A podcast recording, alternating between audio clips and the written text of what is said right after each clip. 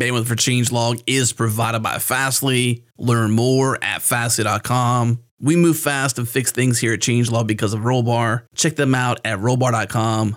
And we're hosted on Linode servers. Head to linode.com slash changelog.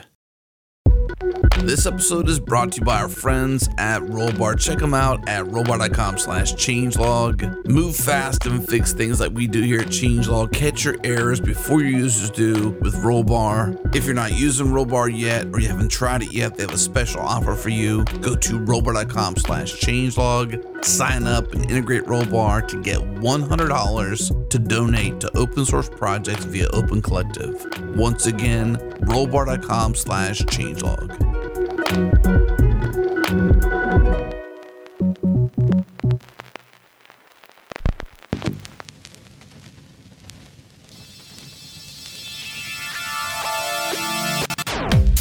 Welcome to JS Party, a weekly celebration of JavaScript and the web. Tune in live on Thursdays at 1 p.m. Eastern, 10 a.m. Pacific at changelog.com slash live. Join the community and Slack with us in real time during the show at changelog.com slash community. Follow us on Twitter. We're at JS Party FM. And now on to the show.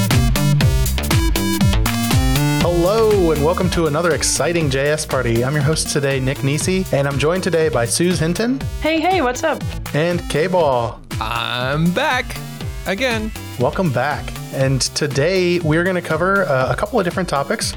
We're going to start with a great article uh, on the CS- CSS Tricks blog called The Great Divide. Uh, then we're going to talk about why uh, 2019 is looking like it's going to be the year of TypeScript. Uh, and then we're going to give some shout outs to um, people who are just doing awesome things in the community. So, with that first topic, let's let's start right off. So, this is a uh, a blog post on CSS Tricks by Chris Coyier, and um, it's talking about the divide in front end development. So, uh, K-Ball, do you want to maybe give us a summary of of what the article is talking about? Sure. So this is kind of, mean, this is something we've talked about before, looking at the concepts or the separation between CSS and HTML, CSS focused folks and folks who are really JavaScript, JavaScript, JavaScript all the time, um, and kind of taking note of a, you know, he does something that that Chris does really well, where he he goes out and he just kind of talks to or reads from influencers all across the industry, and he highlights that there's really this kind of growing separation between folks who are very focused on JavaScript and perhaps very focused a little bit more on kind of traditional engineering practices, maybe higher level uh, or or more complex computer science concepts, uh, and those who are in what you might consider more traditional front end focused areas where there's a lot of emphasis on you know semantic HTML, on CSS, on more user experience focused concepts, and that that you know historically may have gotten glommed together a lot. You know, the your front end developer was doing your HTML, was doing your CSS, was doing your JavaScript, but increasingly we're seeing this separation where there's JavaScript folks and then there's HTML and CSS folks, and there's more and more differences between the two, and there's more and more frustration and conflict in the community over that difference. Yeah, I, I noticed that too, uh, and and I definitely see that personally with with what I tend to work on. I definitely would consider myself to be more in the uh, doing less CSS and and HTML part, and doing more kind of the logic and and moving data around part, uh, while still being on the front end. Uh, but that hasn't always been the case. Uh, I've definitely done a lot with with HTML and CSS, and I think that I can do a lot with it. But when I look at what has changed and what's coming in in the CSS world, uh, and even with with markup like semantic HTML, I often have to remind myself what semantic tags are out there and uh, what might be the best way to go about doing something in CSS. So I think there's a couple different aspects that we could look at here. There's one, you know, sort of this question of where is this design or this divide coming from? You know, is it due to the fact that the front end ecosystem as a whole is getting much more powerful and expansive, and so specialization is kind of resulting in this? Uh, or are there other cultural aspects leading to it? You know, one of the things that I think about a lot is the relationship between design and front end development. And I think you know, that's a place where there are kind of blurred and shifting lines. There's always been some tension between design and development as a whole. And the front end is one of the places where those two, uh, I won't say competing, but two groups with, with different priorities often end up colliding and having to interact. And that where those lines are and what's considered design or what's considered development has been shifting and blurring and and moving around. You know, I think increasingly we see designers who do work in HTML and CSS. And that has resulted in some developers saying, hey, that's not real development now. And I'm not sure how much of that is because it is a feeling of needing to make those lines clear versus the fact that the paradigms are different. You know, if you think about markup and CSS, those are much more visual and structural paradigms rather than kind of logical and, and imperative paradigms. Uh, I'm not sure, but I think you know there are different angles that we can look at for where this might be coming from. Suz, I'm curious what you have on this um, as somebody who's kind of come. I, if I recall correctly, you sort of started in the HTML CSS world and have moved more and more into pure JavaScript. Is that right?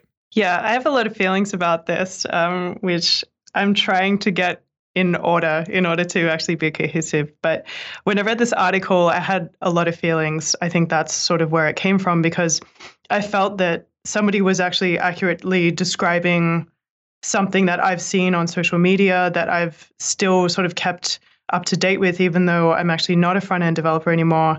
And I even saw this in the last front end development role that I was in a couple of years ago um, at you know the last product team that I worked on. I honestly think that it is mostly a cultural cause. It's mostly coming from people having different opinions and also a whole bunch of cultural gatekeeping as well. And so I think that some people um, think that certain roles should be designated to certain, um, I guess, uh, skill sets, such as, you know, you were talking about the designers with doing HTML and CSS. Um, and I think that most of it, in my opinion, honestly comes down to gatekeeping and people feeling super defensive and overwhelmed with how much front end development, in my opinion, has expanded. And you know, the article does address that it has expanded a lot. Um, and given that um, a bunch of us um, who uh, hosts on JS Party have very similar backgrounds to mine, where you know I've been I was basically a front end developer for 12 or 13 years, and so I've watched this actually change. And I think it's hard for me to I guess, understand the gatekeeping and the defensiveness, given that if you've been in the front end field for that long, you've had a chance to, you know, get really good at HTML and CSS. And then when JavaScript became much more performant with the introduction of things like, you know, the V8 engine, you then thought, okay, well, this is the new thing that I have to learn. And then when React dropped and other front end, um, you know, uh, frameworks dropped, you're like, okay, well, this is the next thing that I have to learn. And I think that people coming into the industry now obviously don't have that sort of slow gradient of learning to the point where you know some of us have become full stack engineers just as you know um, a side effect of all of these changes. But other people coming in now have absolutely no idea whether they should specialize or whether they need to know absolutely everything. So i mean that's my take on it. I think it's a lot of gatekeeping defensiveness people feeling overwhelmed. Um, but i do not I really don't like this divergence. I don't like what I'm seeing being discussed on social media. I do not like people devaluing certain skill sets. And I am of the belief that there should be more of us in the industry who know all of these things rather than us diverging into specialization. Because I've seen the cultural issues in companies, even when we're having chats about features, where people are coming from so many different angles of front end development that we cannot reach agreement about things like accessibility versus developer ergonomics and things like that. And that's what's been really disappointing to me. And that's that's where I've really appreciated having this article. Yeah, I agree. And I, I too would not I, I too would like to see less of a divergence of these fields, but I'm wondering if the current state of uh, like frameworks and and just JavaScript in general is kind of helping push towards that as we abstract away those things like HTML and CSS uh, into a you know CSS and JS and JSX um, future. Uh, is that what's kind of pushing this divergence too? Because then you're kind of locked into the way that maybe these frameworks do things, and they are kind of standardizing on different ways, but it's still without going in, coming without coming to it from a programming background, it's a massive thing to to undertake to to learn that if you if you're not familiar with it. I wonder how much of this is not actually a new divide, but rather a shifting in the lines of an existing divide. Because hmm. I'm remembering when I first started working in the web, there was very little. I mean, jQuery was super advanced, right? That was like, whoa, we're talking advanced JavaScript here. jQuery, man, this stuff is cool.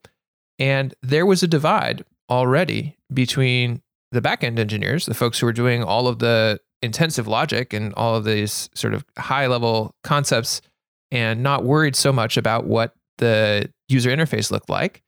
And those folks who were thinking about things from a more visual and interaction perspective. And there was a lot of debate and argument. And what's the right way to do interactions? And should that be valued or should that be valued? It doesn't really matter what happens on the front end so long as the back end is right. Oh, but you know, it doesn't, you know, that that whole argument played out then.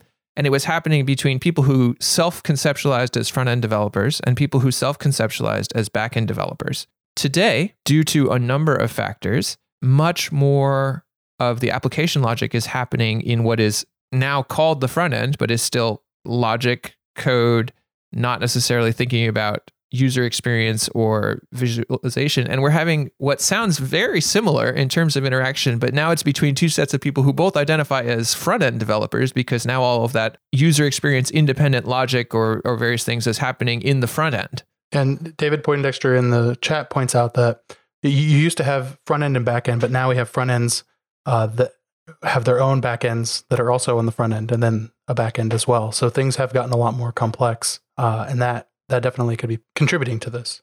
I think it's worth looking at the different uh, frameworks that have risen to risen to prominence and the ways in which they uh, have their own cultures and the, they have the cultures that they're coming out of, and then they also have the cultures which uh, have sort of sprung up around them in the open source community. So if we think about our top three uh, JavaScript frameworks of the day, we have React, Angular, and Vue. And both React and Angular are coming out of companies that have a reputation of being very much engineering first and engineering driven and not having as much emphasis, at least in the cultural side, on user interface, on user centered design, on any of these types of things. And perhaps not coincidentally, the frameworks themselves are extremely complex in terms of the concepts required, especially Angular, but I think React as well. React has a lot of emphasis on pretty programming centric, very CSy you know, concepts around functional programming and various other things that have for uh, you know maybe intentionally, maybe not, fostered very communities that perhaps don't uh, or that exacerbate this divide. And if you look at Vue.js as the third of these, it's not coming out of one of those companies. In fact, the inventor is a designer or was a designer by background. And I find that the Vue community has much less of this sort of divide, and it's much easier for designers and more traditional user experience and front, you know, older school front end folks to get into. And the attitudes around it are a little bit different as well. So I think there's, you know, this is not this is not necessarily a something that is manifest destiny. This is something that is very much coming out of the cultures around these particular projects and the cultures that they are developed in and have continued to be developed in. I totally agree with what you're saying there. I've definitely seen the same patterns just anecdotally, just based on discussions and things like that. And I've I've also just seen outright rejections to learn something that is fundamentally tied to producing quality work as a result, if that makes sense. So, for example, you know, I, I, I know of developers who know React and all of the internals and how it works and all of these things. And I think it's great to sort of drill deep on something you you really really love and you're excited about.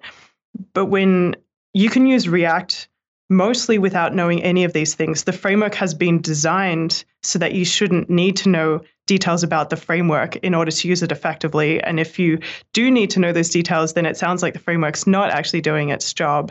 And and so what I'm I guess what I'm saying is I see them drill deep on these topics and sort of try to you know, and I'm not sure where that personal, um, you know, motivation comes from. Sometimes it's just they're really interested. Sometimes they're trying to make themselves look invaluable um, and that they know details, or it's just a way for them to feel like they know a lot of really technical stuff and bolster their their feelings about um, them as a developer. But then I see these same developers outright re- reject learning something such as semantic HTML or accessibility concepts, or you know, how to create manageable CSS systems when that in my opinion, because I know that these are all really just opinions, at the end of the day, that's very, very important to know. And it does inherently affect the quality of the work that you do. And so I, I guess like I'm confused as to why these cultural things happen because a lot of the time it takes you away from the the actual skills that um, that uh, have already been proven to be valuable in the field. Yeah, Definitely. So, what what do you see as a, a possible solution to this? Is there one even? I think what we're going through right now is we don't really because this this you know landscape has changed so rapidly.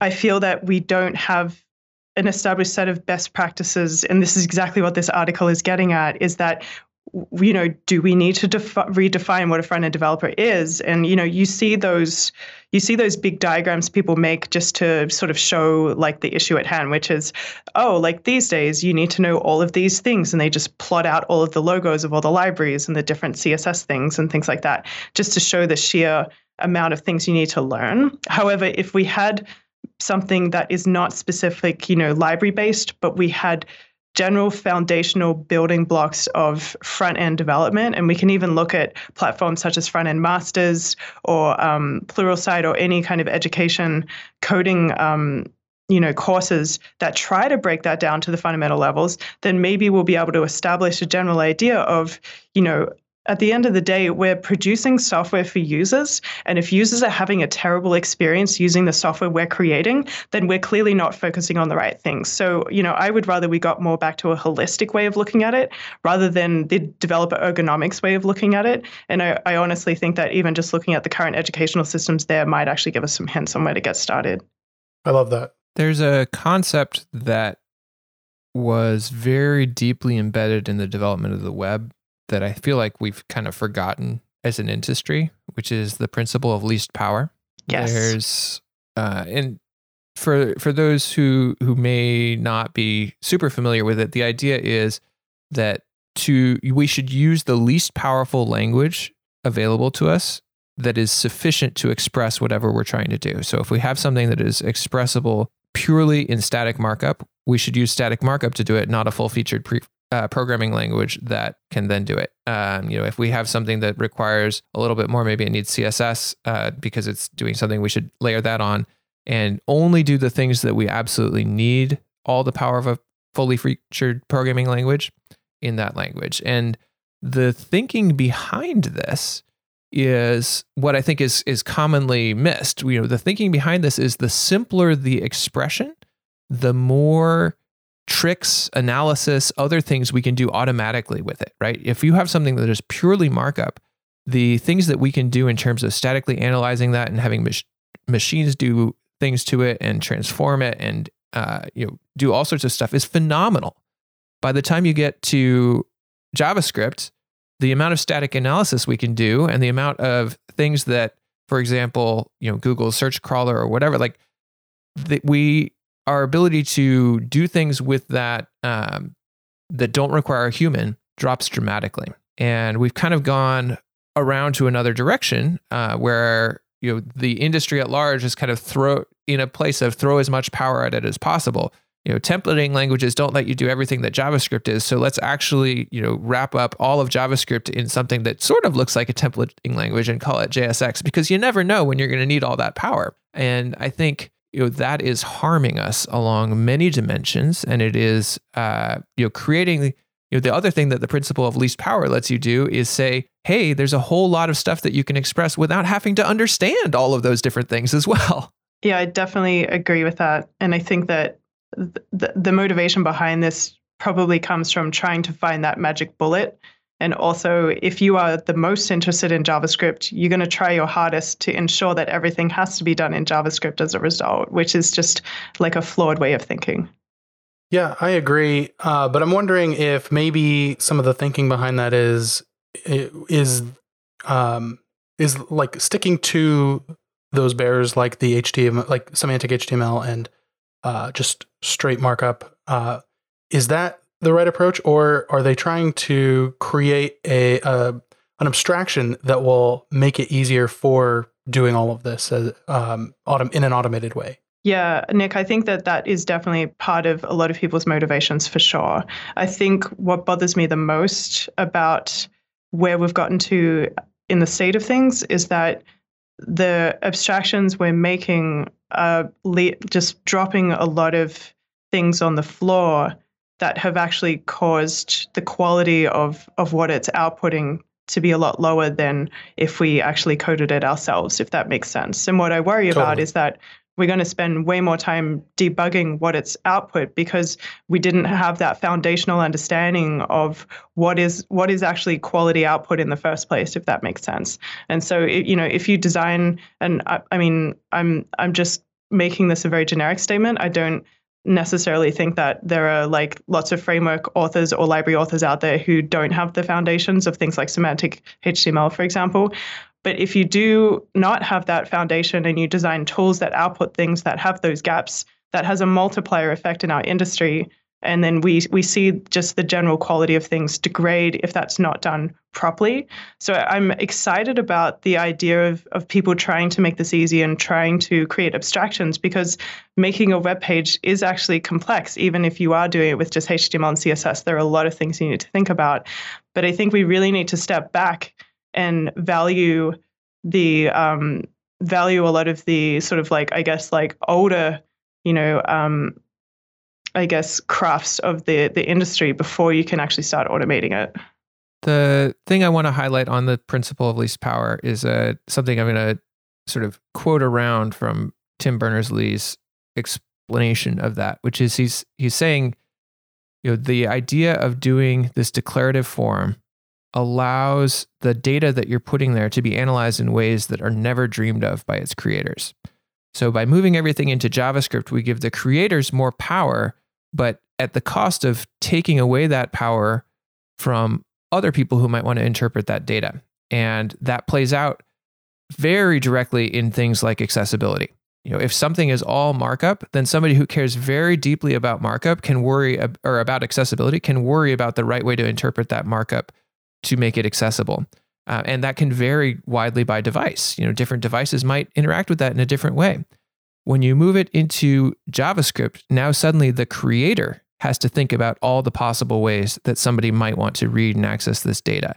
And I can guarantee you that most creators don't have in their minds all of those accessibility things. I certainly don't. I don't deal with it every day. I'd far rather let somebody who deals with it every day be able to interpret my stuff and make it work well for them.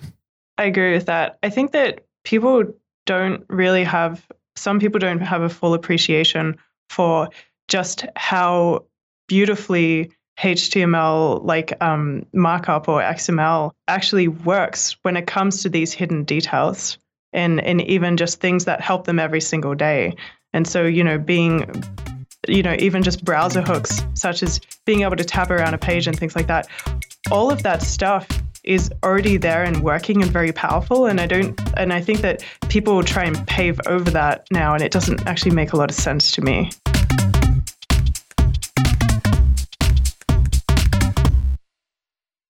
This episode is brought to you by Raygun, who just launched their APM service. It was built with the developer and DevOps in mind. They're leading with first class support for .NET apps, also available as an Azure app service, and have plans to support .NET Core, followed by Java and Ruby in the near future. After doing a ton of competitive research between the current APM providers, where Raygun APM excels is the level of detail they're surfacing. New Relic and App Dynamics, for example, are more business oriented where Raygun has been built for developers and DevOps. The level of detail provided in the traces are amazing, the flame charts are awesome, and allows you to actively solve problems and dramatically boost your team's efficiency when diagnosing problems deep dive into root cause with automatic links back to source for an unbeatable issue resolution workflow.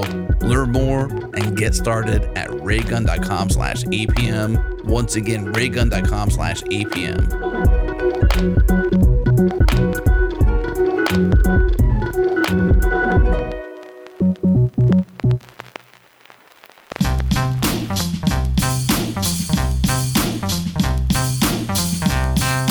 All right, we're back. And in this next segment, uh, I'm going to uh, be talking with the panelists about uh, why 2019 just might be the year of TypeScript. Now, TypeScript has been around since uh, 2012, I think. Uh, and I've been a big fan of it, but that's um, just been, well, not just been me, but uh, I've, I've, been a big fan and proponent of it for a while now. Uh, I wasn't always, but it seems like this year with uh, the begin the end of last year and just the beginning of this year typescript is just exploding and uh, so i wanted to talk about that a little bit and, and see where why why that is and and what we think may be coming up next. So um, with that i think that the big thing that kicked off this year of typescript uh, might have come in august of last year when uh, babel added support for typescript.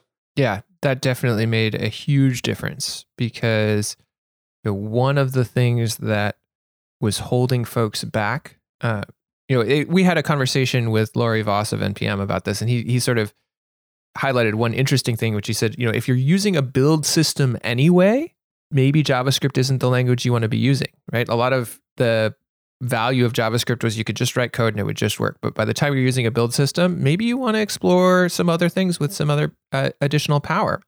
Well, folks were using a build system, but it was Babel based, and they didn't want to lose some of the other things that they had from Babel.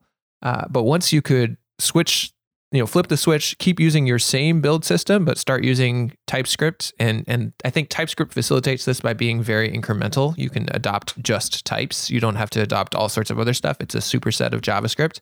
You don't have to refactor your whole application.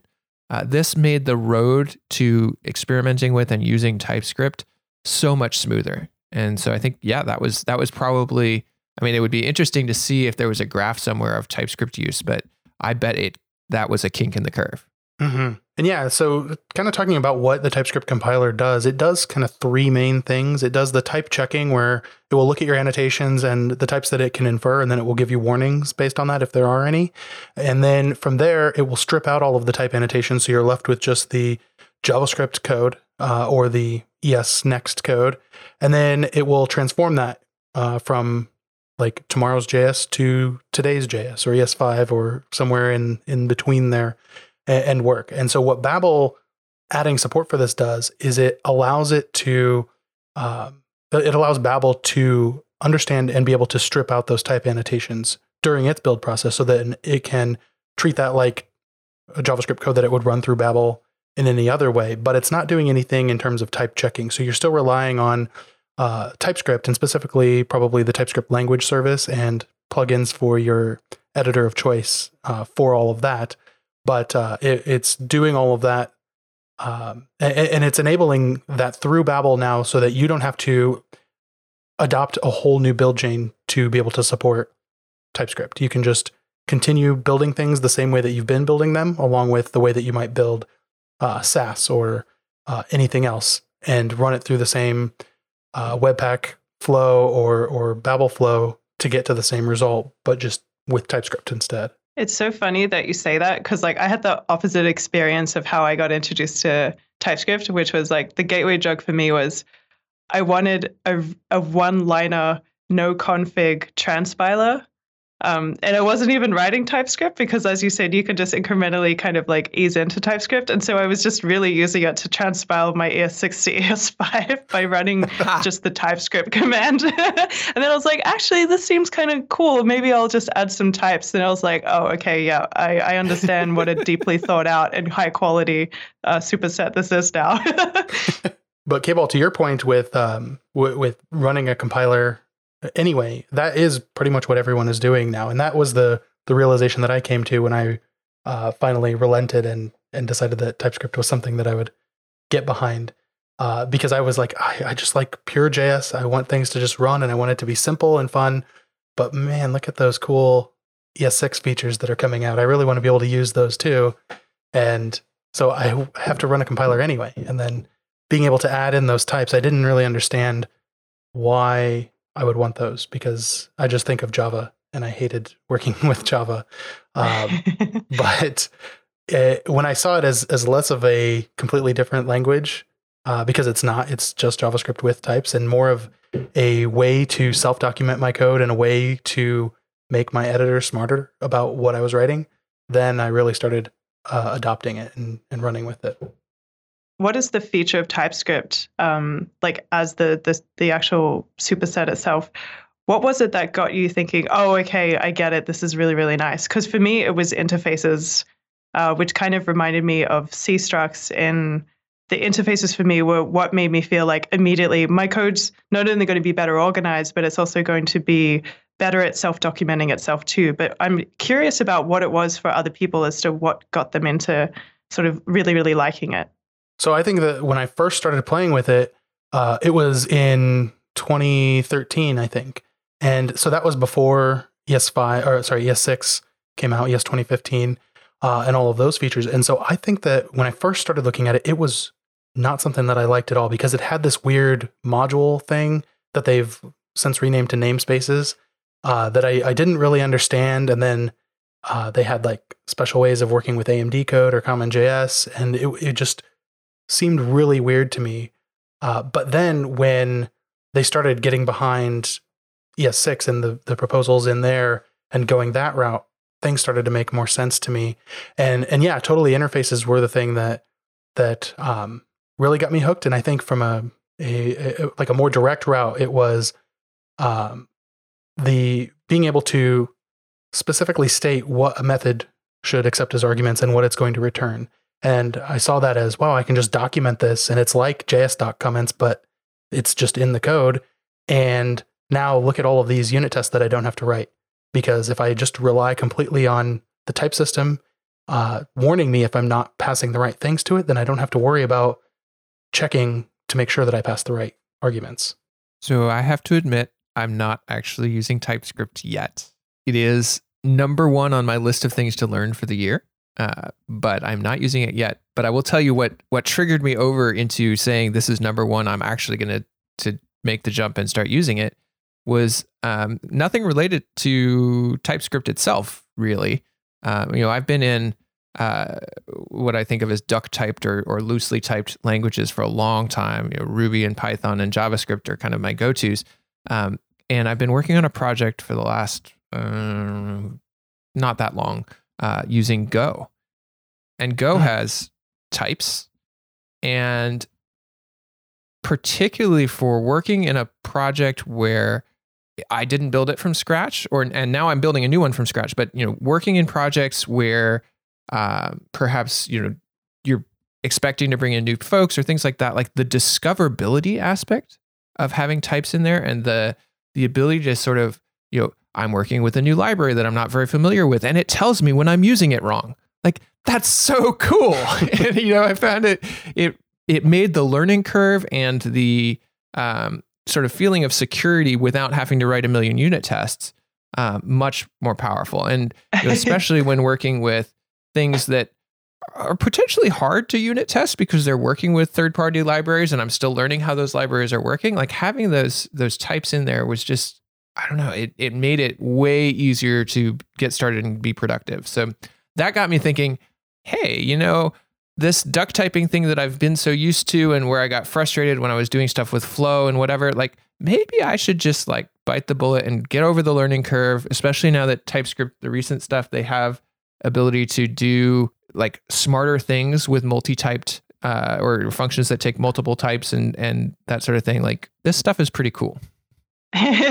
it's so funny because it makes me think of like, you know, when you say this to anyone who is more used to strongly typed language systems, you, you know, you see them laughing because like we think Yes. this stuff is amazing because we have never ever had it. And it's like, oh my goodness, this feels so good. And it is very funny when you do come into um, the web development or like just programming in general through JavaScript. And then it's just amazing when you've never actually known a system like that before. I was going to say the exact same thing. My Java friends laugh at me when I'm like, this is the coolest thing. Look, it knows what I want. well,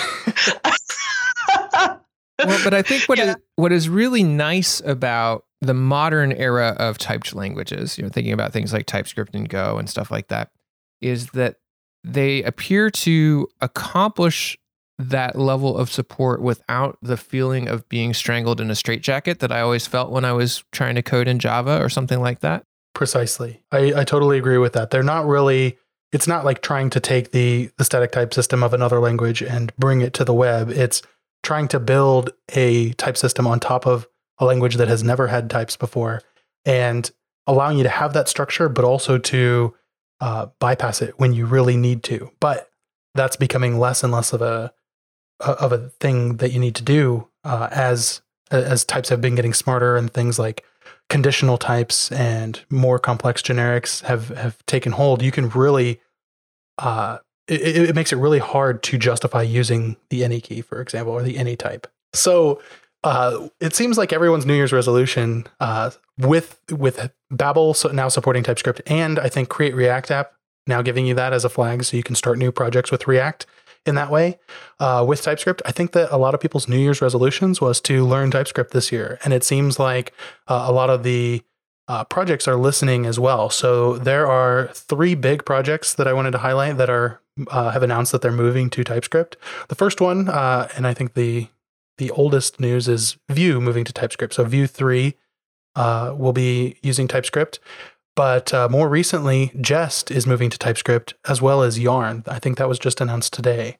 Uh, so th- those are two pretty big projects uh, that are both from uh, Facebook or have some origin at Facebook, which is really interesting because uh, Facebook also has the competing type language, I guess, for for JavaScript, and that's Flow.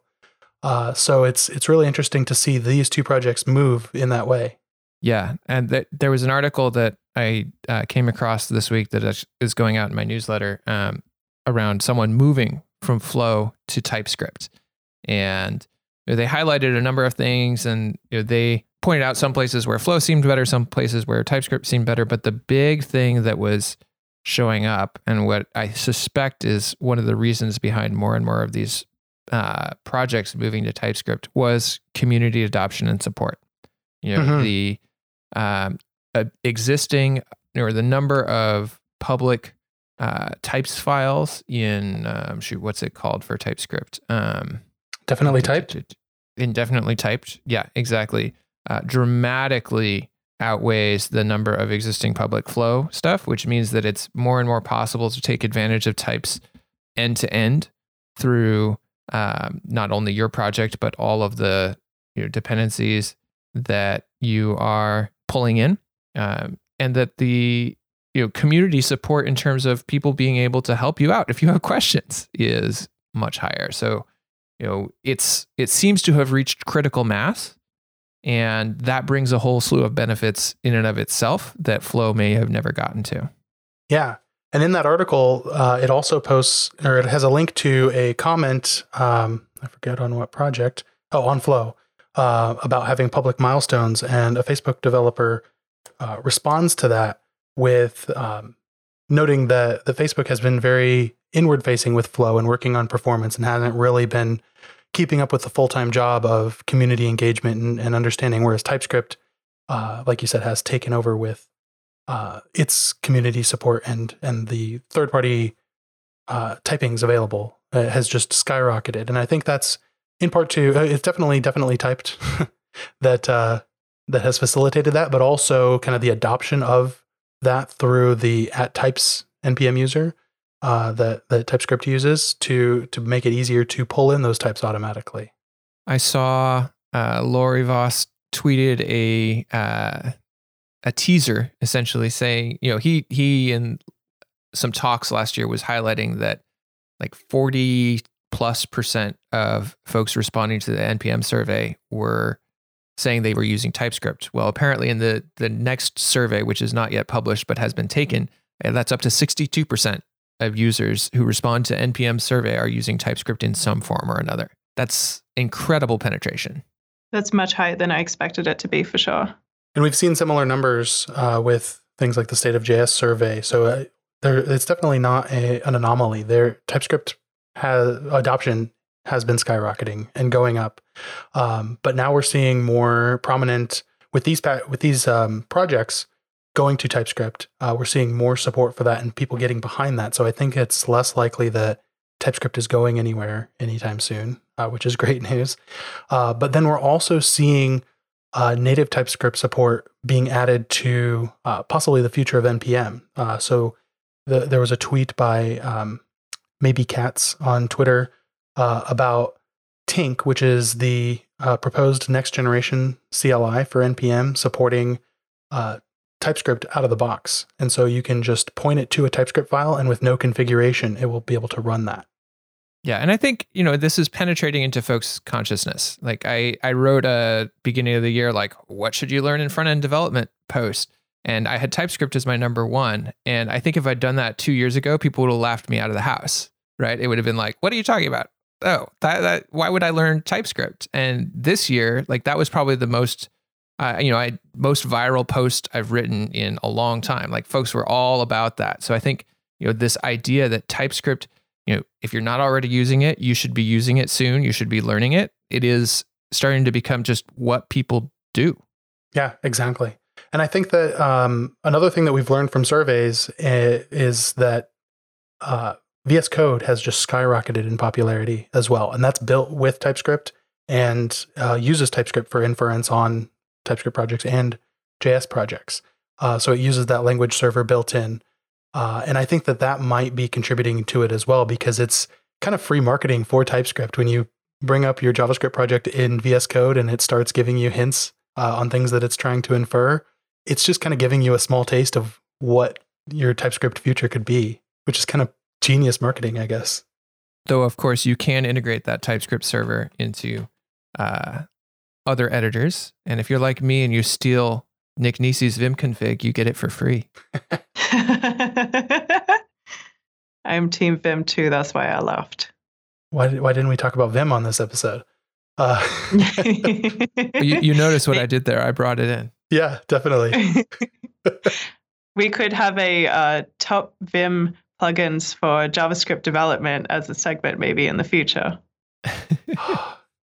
so many we should, opinions. We should probably survey the users as well. You know, I think the the penetration of Vim among the panelists is probably way higher than among listeners. But I could be wrong. Could be wrong. Uh, so, Suz, are you currently using TypeScript right now? I'm actually not sure. Uh, it depends on are you currently using TypeScript right now? That's a usually a complicated question for me because I don't work on a product team anymore. Ah. Um, I'm actually in the process though of rewriting an old JavaScript hardware library. It was actually one of the first libraries I ever wrote, so uh, it was not fantastic code, um, and so it's been sort of a it's been a dream of mine to rewrite it just you know to see how much I've learned since then. But I thought that it would be perfect for me to also rewrite it in TypeScript because it is in hardware, things have to be very exactly correct at all times. It is very unforgiving. And I feel that TypeScript would give my code and my functionality and the architecture the structure that it really needs so that I can maintain this library a lot easier um, going forward. So I'm very excited to do that. I'm sort of breaking things out into modules. I'm creating like a billion interfaces because of the different, I guess, signatures and shapes um, of different, um, I guess, uh, payloads that you're sending over to the device and things like that. So that's been really, really exciting and probably not the first use of TypeScript that comes to mind for a lot of JavaScript developers. But again, like I'm usually the edge case here. So that's how I've been using it recently. Very cool. So do you see yourself using it more in the future uh, in 2019? Yeah, I would very much like to. I'm mostly doing this specific TypeScript project because it's sort of it's low risk. You know, I'm just sort of once I'm happy with it, then I will be re-releasing a new version of it I'm really doing it to teach myself TypeScript on a, a, deeper level where I don't have a hard deadline to hit, if that makes sense. So yeah, I'm I'm basically doing this so that going forward, I will just automatically write all of my JavaScript and TypeScript, hopefully going forward. And K-Ball, it's on your things to learn in 2019, so I assume that uh, the same goes for you.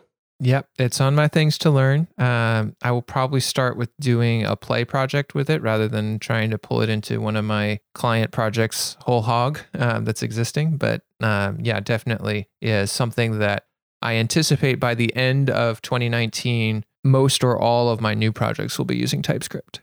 Nice. Same with me, but that's been the same for a while. So. I feel like you're the TypeScript person uh, out of all the hosts on this podcast for sure. I'm constantly trying to make it a TS party. you already have a TS party.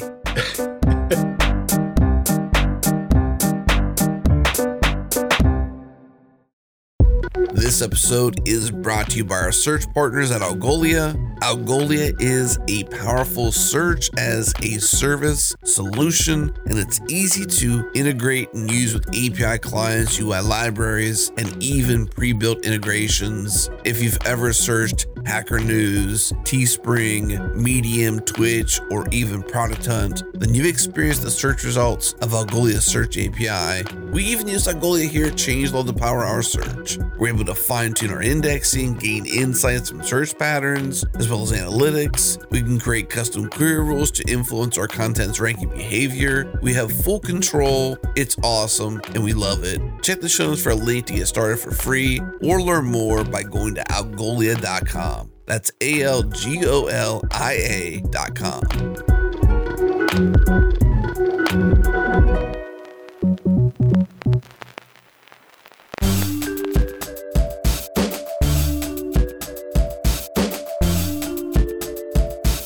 And we're back. So, for this third segment, uh, we thought we would shout out to uh, some of the people who are doing amazing things in the community um, and deserve to be recognized. So, with that, uh, Suz, do you want to go first? Yeah. So my friend Monica uh, joined the Magenta team at Google recently, and I just think she's one of the most brilliant developers because she knows so much stuff about so many things. And then on top of that, she's incredibly good at producing really, uh, I guess, like um, interactive and very delightful experiences. And so um, herself, along with the rest of the Magenta team at Google, have been creating some awesome demos. And just so you know, like um, Magenta is like a, a, basically like a JavaScript machine learning um, project that has been made um, at Google. And so if you go to magenta.tensorflow.org slash demos, um, they have some really, really cool stuff that people have made. And then there's also a bunch of stuff from Monica as well, because she's kicking butt. so I wanted to just give a special shout out to Monica and the, the, the rest of the lovely folks at Magenta if you want to see cool machine learning demos in the browser. Very cool. Yeah, Sweet. Monica is notwaldorf on Twitter. Oh, yes, yes, exactly. I have not heard of Magenta, so I'm really excited to to look at this. Yay! Oh, yeah, I hadn't either. That looks interesting. Do you want to call out any particular of the demos she's done, or? Yeah, I really like uh, Tenori. I don't know if that's how you pronounce it. Um, Tenori, Tenori, um, which is basically generating drum sequence patterns when you hit improvise. Um, and also her magic sketchpad is really cute as well. And I think that's using David Ha um, David Ha's work, who was working on um, basically like training a model how to actually do sketching based on like thousands of human sketches fed into the system. Awesome. Uh, Tenori was the drum thing. And what was the other one after Tenori? I was like trying to find Tenori. The Magic. Oh yeah, Magic Sketchpad, which is at the top of the featured. All right. Yeah, these look cool. Awesome. Yeah, so I think the Magenta, the the whole like goal of Magenta is to sort of show the more creative use of machine learning. You know, I know a lot of machine learning has been used for things like profit or surveillance and things like that. And I really like that this is the idea is trying to bring this more over to the creative side of things. And I'm a huge fan of creative coding. So I think that is really cool. The sketchpad is so fun. yeah. All right, we, we got to get. I got to turn it off because otherwise I'll be too distracted for the rest of this call. That looks really cool. I'm going to definitely check those out. Uh, awesome. Right, who's next? Uh, I'll go next, and um, the the one I wanted to call out was Dan Abramov. Uh, so he is uh, very good at um, speaking or or teaching things. I think. I think that I first watched his Redux videos, uh, and you he basically has you build Redux from scratch in a series of short videos, and it was really great. Uh, but he started a blog called Overreacted.io, and uh, it's just really great, really great writing. Uh, a lot of information that's very informative and uh, very educational that I've learned a lot from. And I particularly liked his things I don't know as of 2018. It was just so nice seeing uh, somebody like Dan um, calling out all of these things that he doesn't know. And uh, you know, he because we have this celebrity in in JS, um, it, it's good to see that uh, someone like him eh, doesn't. There, there's a lot of things that he that he doesn't know, and he's very open about that, uh, and things that he needs to learn on and brush up on. So I, I really appreciate that, um, and, and using that as something that we can all learn from. Yeah, I love how humble and outgoing he is at the same time, right? Like a lot of times the React community uh, can be, mm, shall we say, a little bit dismissive of folks outside of the community. And he is exactly the opposite of that. He's, you know, anytime there's something, I see a conversation he's in on Twitter around like something that isn't working right, he's always trying to understand where people are having challenges and how they can bridge that and how they can bridge out that community. Is like he is a, an incredible role model when it comes to trying to bridge that great divide that we talked about in the first segment. Yeah, I was actually about to say he seems like um, one of the people that can be the antidote to that kind of thing. So it was it was pretty refreshing. All right, I'll do a, a couple shout outs as well. Um, and I'm going to focus on potentially coming the other way on that great divide. So, this podcast is focused on JavaScript, but I think we have a lot of folks who are in the front end world. And there is so much incredibly powerful stuff going on in the CSS side of things, especially when you look at things like CSS Grid. But there's there's lots of different other things. And so I want to call out two women who do an incredible job at teaching and explaining concepts in CSS. So the first one I want to call out is Jen Simmons.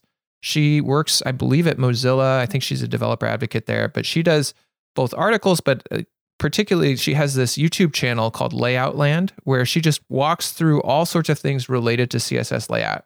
Uh, she's a great teacher, and I think somebody that you know is well worth your attention as you start to look at what can I actually do with this modern CSS, which is just incredibly powerful. The other person I want to call out is Rachel Andrew. Rachel Andrew is uh, she's one of the people who was responsible for getting the CSS grid spec finalized and going through and doing all sorts of stuff. She did tons of advocacy. She's got uh, you know a couple different websites she's involved with. Um, what is it? Grid by Example, I think, is what she started that does a bunch of CSS grid stuff. But she's also now the editor in chief at Smashing Magazine, and she has written a series of just phenomenal articles talking about and explaining different parts of CSS, both the new parts of CSS and the old. And so, you know, I think, you know, essentially every article I see that she's written, I'm just blown away by. There's, you know, she does incredible work. She's very good at explaining both how to use CSS, but also the thinking behind it and understanding and understanding like what is the browser actually doing to lay these things out. Um, so definitely want to call her out. And then one just quick throwaway uh, CSS Tricks recently redid their layout, and their new layout is super sweet. It's just, it's awesome. I love it. It does look really nice. I mm-hmm. agree. And I think that that talking about the Great Divide before, I think it's excellent that you shared some CSS resources because I think that if somebody is explaining these concepts really well, then there's no reason why we can't go out and learn those kind of things, especially if they're gaps. Totally. Well, thank you very much for um, giving us those great recommendations. And you, the listeners, if you have any recommendations on people doing amazing things, uh, reach out and let us know. So thanks for the great discussion on uh, the Great Divide and what um, what some of the potential problems are in uh, the front end landscape for today, and maybe how we can solve those, as well as for a trip uh, into TypeScript. And uh, it sounds like we're all very excited about that going forward, and we'll probably be um, playing with it and talking about it more in the future.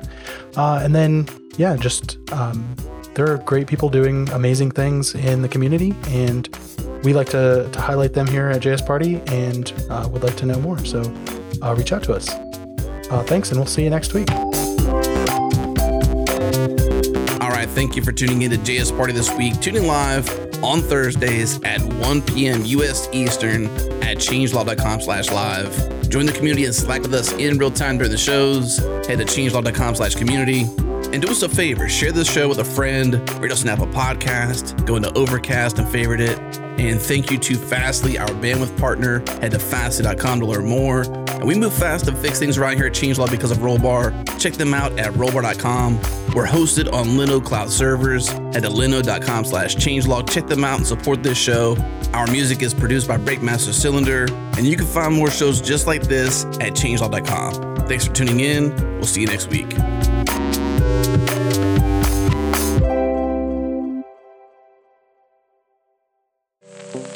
I'm Tim Smith, and my show Away from Keyboard explores the human side of creative work. You'll hear stories sometimes deeply personal about the triumphs and struggles of doing what you love. I got really depressed last year. And the reason it was so hard is because basically everything culminated at once. All these things I'd been avoiding, all these things I'd swept under the rug, they all came out at once. New episodes premiere every other Wednesday. Find the show at changelog.com slash AFK or wherever you listen to podcasts.